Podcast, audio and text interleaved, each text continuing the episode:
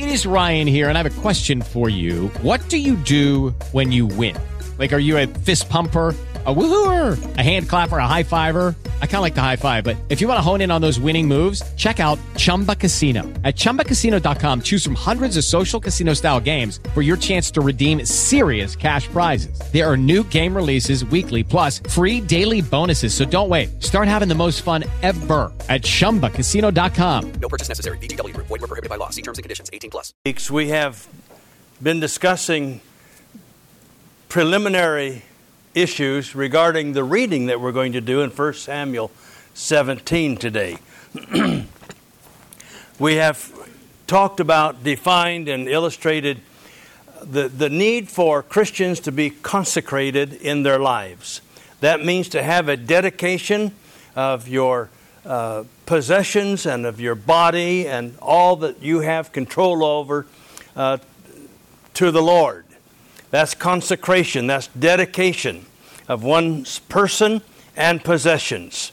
And we talked that out of that consecration comes a conviction, whereas where you have a belief system that just will not waver. You know what's right, you stand for what's right, you know what's wrong, you avoid what's wrong. Conviction. That means that as a Christian, we know where we ought to be on the Lord's day.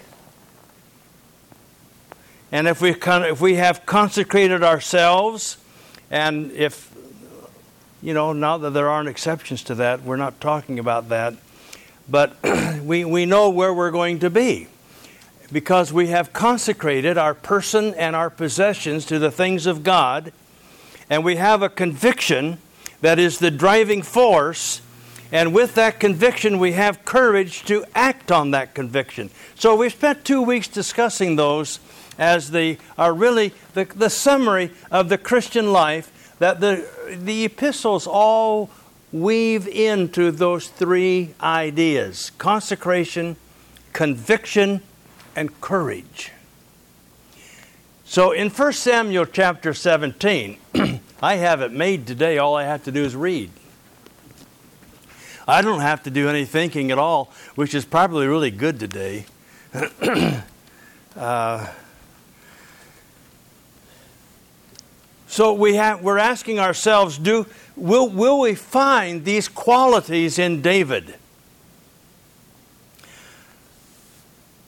We find that David was very covenant conscious.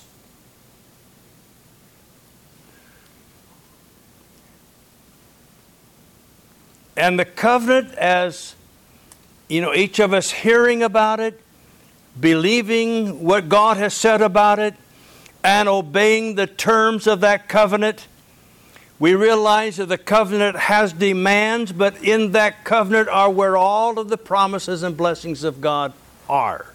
That's where they habitat, is in a covenant. We must know what God has done, and we must know what it looks like. And David was the sort of a guy, he knew the difference. He becomes a standout in our text today because he knew the difference between being under a covenant with God and those Philistines who were a non covenant people.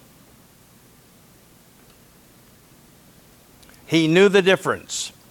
He also understood that the covenant was the basis upon how God made his choice regarding people.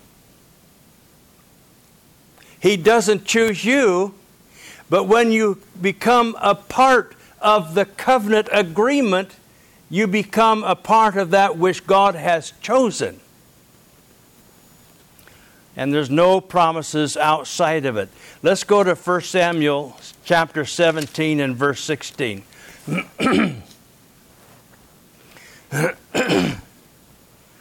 now, I wish Joe Vaughn were here today because he could tell you this and make it, I mean, he, would have you either rolling in the aisles or, you know, he'd, he'd get you all worked up.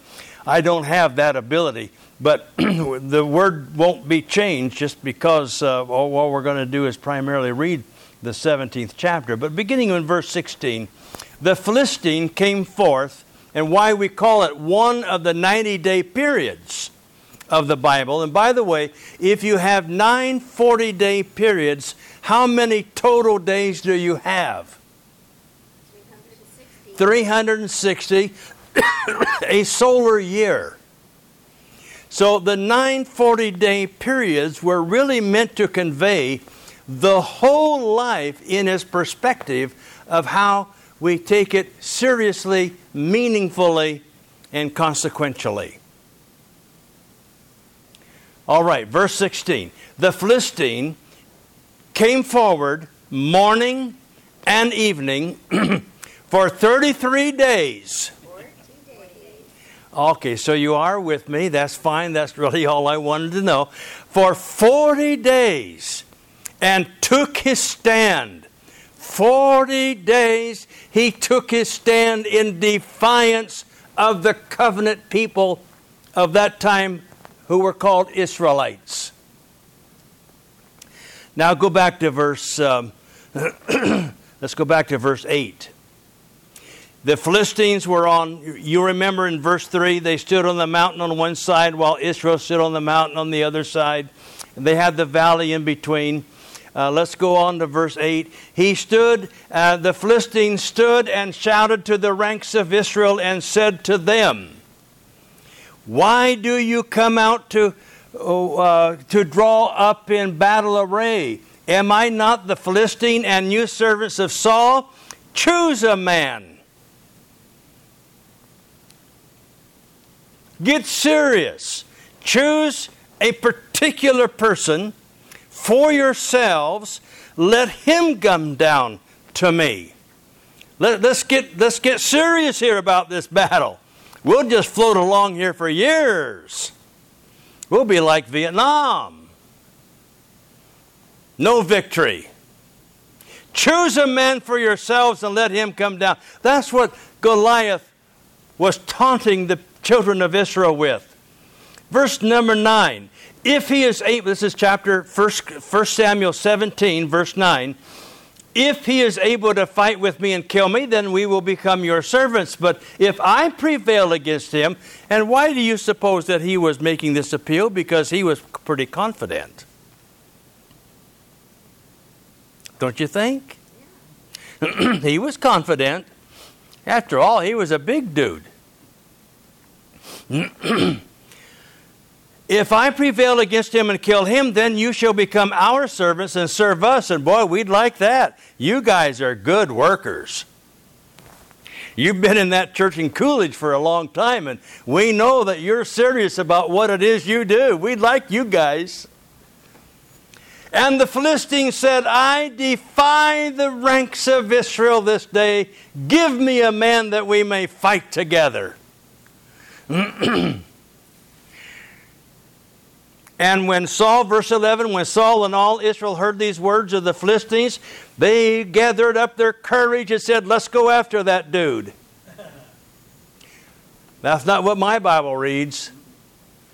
They were dismayed, and that included the brothers of David. They were dismayed and greatly afraid.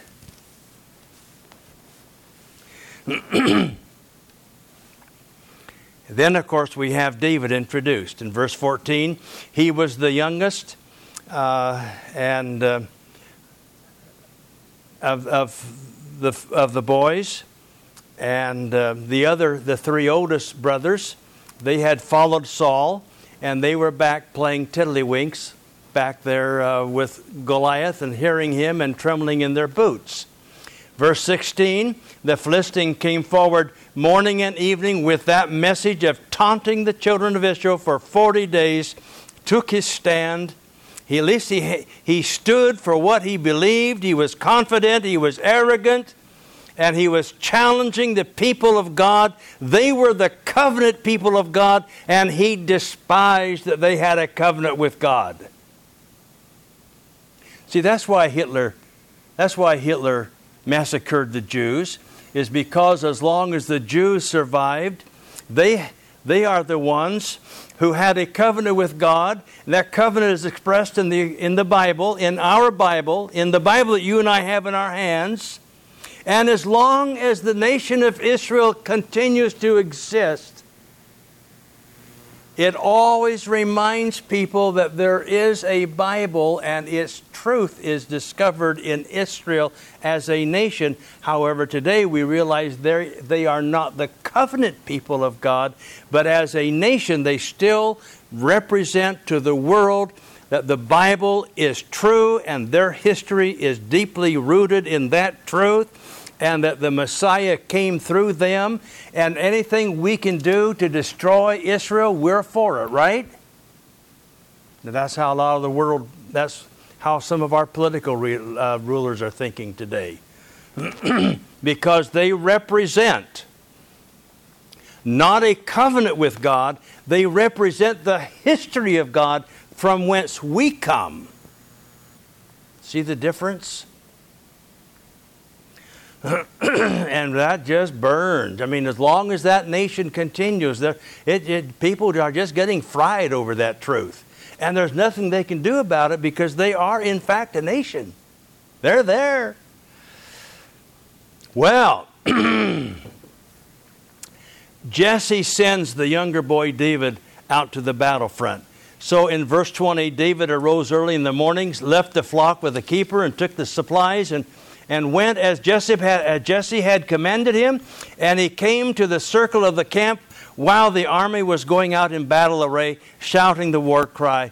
Empty words, they had no intention of selecting a man and going out to Goliath. You see that? Israel and the Philistines drew up in battle array, army against army. Then David left his baggage in the care of the baggage keeper and uh, he moved on. Verse 24 when, when the men of Israel saw the man, they fled from him and were greatly afraid. That is Goliath. They were afraid and they fled from him. So after 40 days, you would think, why do I bother going out to the battlefront? All we're going to do is go out there and see this guy, and we're going to run. The men of Israel said, Have you seen this man who is coming up? Surely he is coming up to defy Israel. And it will be that the king will enrich the man who kills him with great riches. And then David in verse 26, I'm skipping some places here. Then David said to the men who were standing by him, saying, What will be done for the man who kills this Philistine and takes away the reproach from Israel?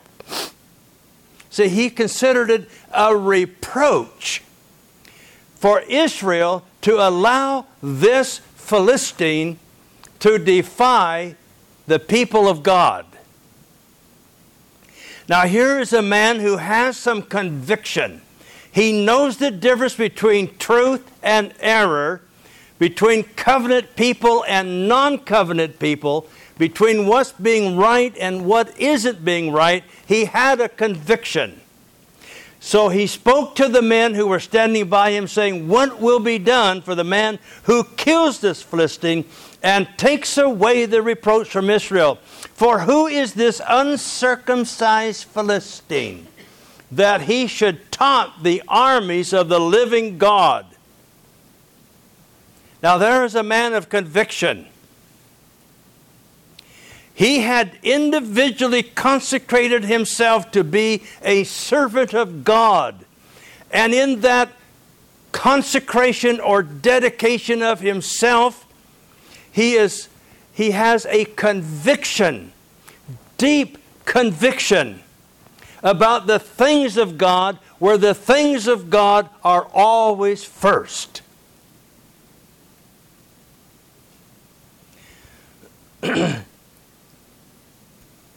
even on Super Sunday.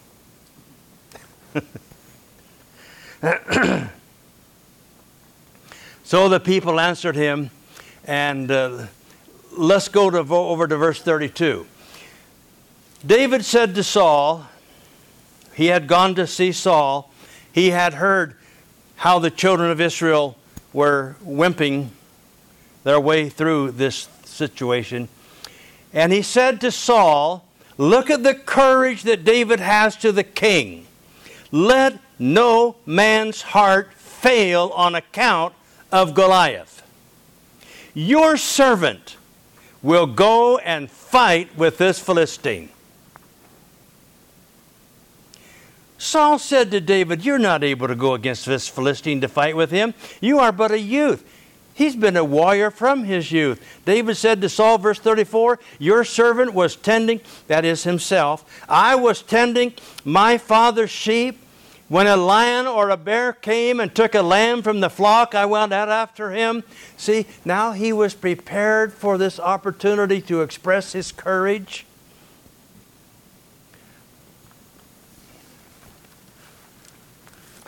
There is something about when you have a life that is dedicated to God, you begin to use every opportunity you can to develop your life in any way possible to get prepared for whatever comes your way in life. Now, that was a long sentence. Who can feed it back to me? when a life is dedicated to Christ,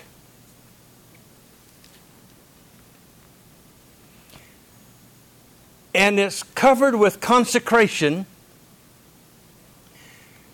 and conviction, your life, you begin in your life to develop everything about your life that you have potentially within you to be your best so that when the time comes, you're prepared.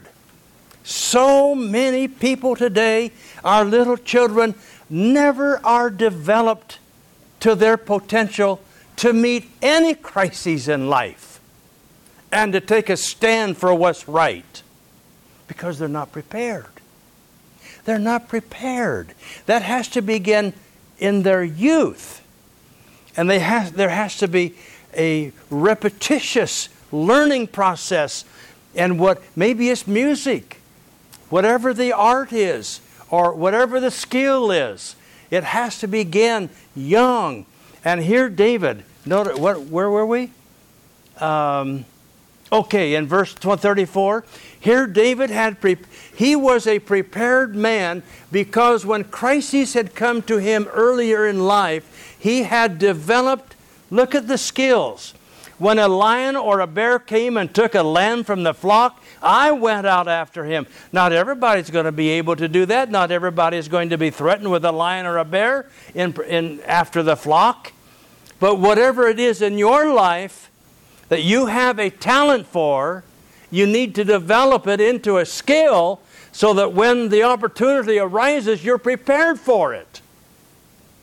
That's one of the great things about college and learning. It isn't that you learn anything you didn't already know, it's the discipline of being committed to a process. I went out after him and I attacked this bear and this lion. I rescued, I rescued the lamb from his mouth, and when he rose up against me, I seized him by his beard and struck him and killed him. Now, not many of you can say that here today. Anybody ever killed a bear? I've never had one attack me. I've been from here to that wall from a bear.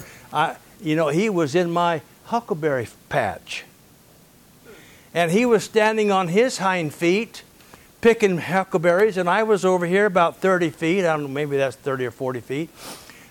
Beside him, and I was picking huckleberries. He didn't bother me, and I sure didn't bother him. I went around the corner, and there he was. This last summer, I was up there, and I went around to the corner, and here was a bear in my blackberry patch. I tried to get just a little, uh, well, it's much further away than that. I tried to get a little bit closer. I got a picture, but all I got was a fox. I didn't get a, he, he moved. He, he didn't stay put. I don't like bear in my berry patches. Anyway, I've never had the opportunity to have to fight one and kill it. But you see, it's because they were after one of the family's money producing machines, and that's a lamb. So David was protecting their, their source of revenue, and that was in their farm product, their lamb. Your servant has killed both the lion and the bear, verse 36, and this uncircumcised Philistines will be like one of them, since he has taunted. Notice here the consecration. He knew where he stood. Since he has taunted the armies of the living God, and I do not stand for anyone taunting those things that I know about my God. And we just let it do. We just let it go on. We don't stop people. Then, verse 38, Saul say, uh, clothed David. And you know, David took them off in verse 39, the last. He took them off. He took his, he took his stick in his hand and chose for himself five smooth stones from the brook. Uh, brook. You know all about that. And so, verse 41 Then the Philistine came on and approached David, and with the shield bearer in front of him. And when the Philistine looked and saw David, he trembled and fell at his feet for mercy. No, that isn't how it goes. Oh, I'm glad you folks are staying right with me today. I need that today. When the Philistine looked and saw David, he disdained him, for he was but a youth and ruddy, with a handsome appearance. Ready. Oh. Oh, okay. Two D's. Two D's. Yeah. That's right. It cancels the long U. Yeah, Yep. and the Philistine said to David, Am I a dog that you come to me with sticks? Now remember, we're reading this as a summary of what we've been discussing about consecration, conviction, and courage. And are we finding those qualities in the life of David? Absolutely. So the Philistine said to David, Am I a dog that you come out to me with sticks? And the Philistine cursed David by his gods. Verse 44 The Philistine also said to David, Come to me, and I will give your flesh to the birds of the sky and the beasts of the field. You would expect him to say that. Then in verse 45, David said to the Philistine, All right, now, he had a few things to say too. Oh, yeah, David was going to say something to this big guy. You come to me with a sword, a spear, and a javelin, but I come to you in the character. The word name there is not the word for label, it's the word for character. It's the word nomatos. It's the word nomenclature. It means a full disclosure of. I come to you in the character, in the whole view of God. I come to you in the character of the Lord of hosts, the God of the armies of Israel, whom you have taunted.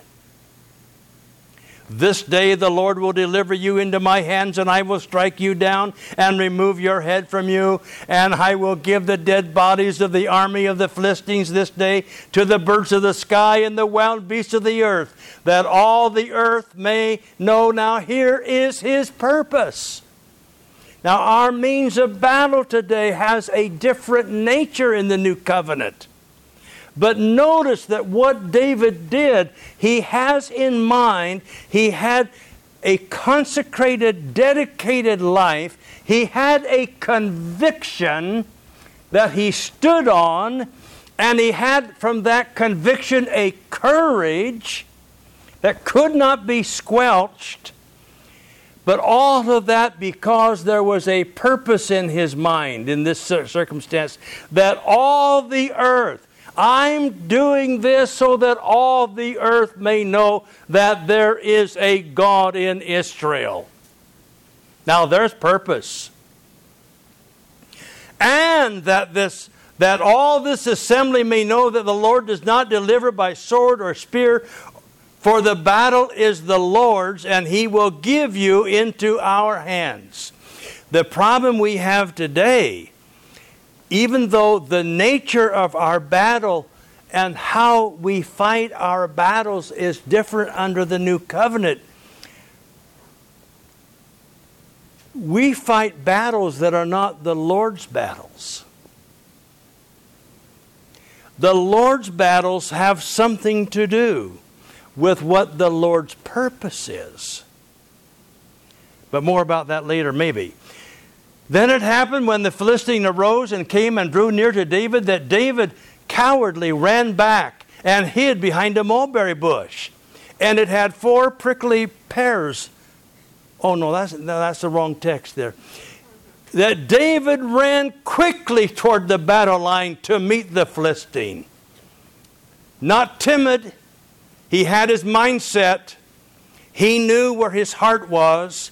He had a conviction of what he believed, and he had the courage to act on it.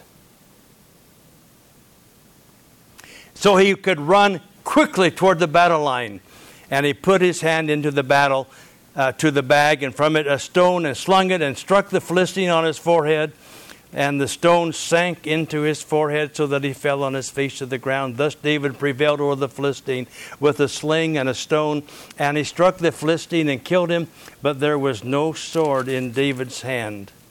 So then you remember how he ran and took the sword from Goliath and used his own uh, Goliath's own sword to cut off his head. and verse 54 and then david took the philistine's head and brought it to jerusalem. It must have been a you know he had a big head. Yeah. i don't know you know how that would go over today walking through town with a big somebody's big head in your arms. Tongue hanging out. Eyes wide open Then David took the Philistine's head and brought it to Jerusalem, and he put his weapon in his tent. Now, when and uh, when David saw, uh, when, when Saul saw David going out against the Philistine, he said to Abner, the commander of the army, Abner, whose son is this young man?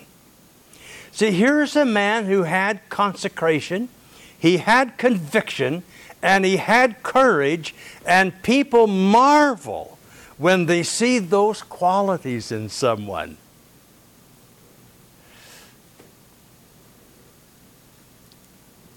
And Abner said, By your life, O king, I do not know this guy.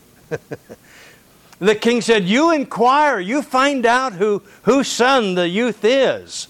So when David returned from killing the Philistine, verse 57, Abner took him, brought him before Saul with the Philistine's head in his hand. Saul said to him, Whose son are you, young man? And David answered, I am the son of your servant, Jesse the Bethlehemite. Now that's a story that you don't want to forget.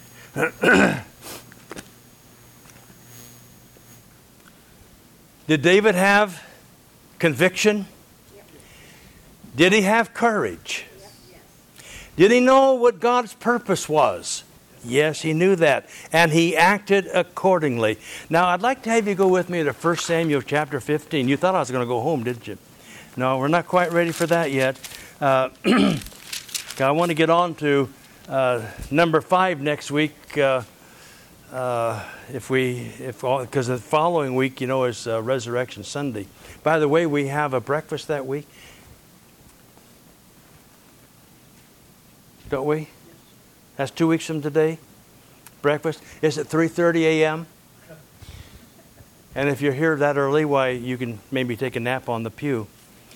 Uh, look at chapter 15 and verse 22. Now, let me tell you what, what why we're going here. Consecration, or the individual dedication, the deliberate dedication of one's person and of one's possessions to God, is for those who are serious about God. Folks, those who are not serious about God will never become dedicated Christians. You must be serious about God and serious about His purpose. Consecration is what breaks the back of rebellion. Rebellion is what sets us up and prepares us for the occult.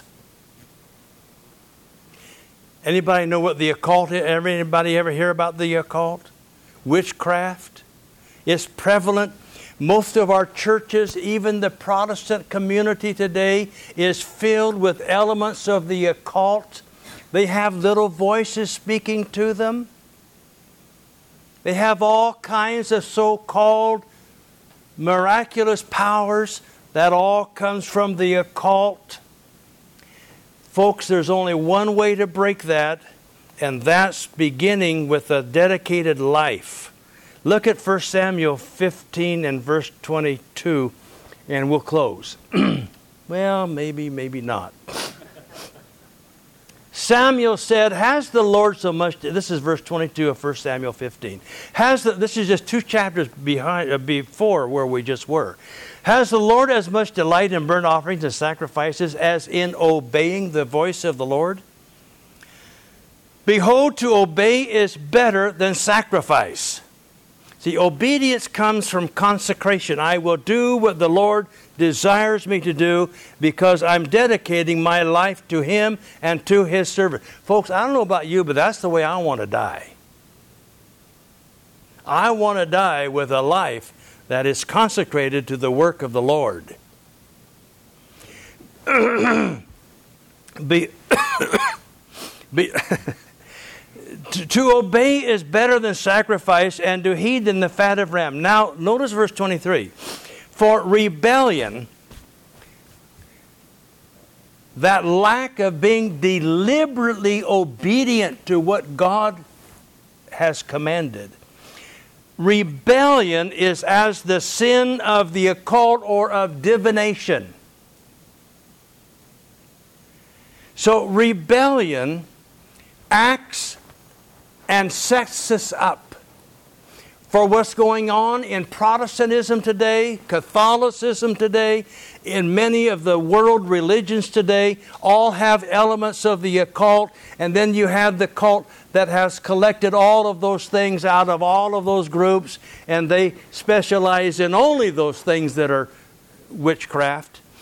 But remember, that all begins with a spirit of rebellion, and people who have rebelled against the uh, in um, have rebelled against God by disobedient to God are those people who are set up for the gospel perverted that's being broadcast today, and people remain in their rebellion and become affiliated with all of those churches by the thousands because they, they are having their rebellion reflected in their disobedience to the gospel. They are set up by rebellion to become victims of the occult in its many applications. The reason that David had conviction and had courage is because he was obedient out of his consecration to God. And with that consecration to God, without a spirit of rebellion, he had the conviction and the courage to always do the right thing at the right time in the right way, particularly in our event here in 1 Samuel 17. So, just a couple of things and we'll close. A right relationship with God is so often scorned and targeted. How Goliath hated truth and the people who embraced it. Because he was a part of the occult of that time. He didn't want to see people who were faithful and loyal to God with no rebellion. That's why he was taunting the people of Israel. But David had a clear picture of that covenant and who was who according to that covenant, and he took the, his stand with the right people. And then another thing is we have to choose our battles that agree with God's purpose. So that means that we must know what God's purpose is for our dispensation, for our covenant, and we must know the means of fighting those battles for God's truth today. in Matthew 10 28, and we'll close with this verse, and I, that's true. We will close with that verse, and I, if that gun back there doesn't go down, I may not get to this one. I know what you're thinking. we'll shut him up. All right, Hebrews, uh, uh, Matthew 10 28. Dare not fear those who kill the body, but they are unable to kill the soul. See, this is a matter of getting your consecration in the right place. Do not fear those who take away from you everything you've got, because those people are unable to kill the soul if you're consecrated and have conviction and courage, you may die. Do not fear those who kill the body but are unable to kill the soul. But who ought we to fear? Fear him who is able to destroy both soul and body in hell. Now that's where we need to get serious. Every, every church in the town of Coolidge who preaches a gospel that isn't true to the New Testament, and the people believe that gospel, their destiny is not heaven.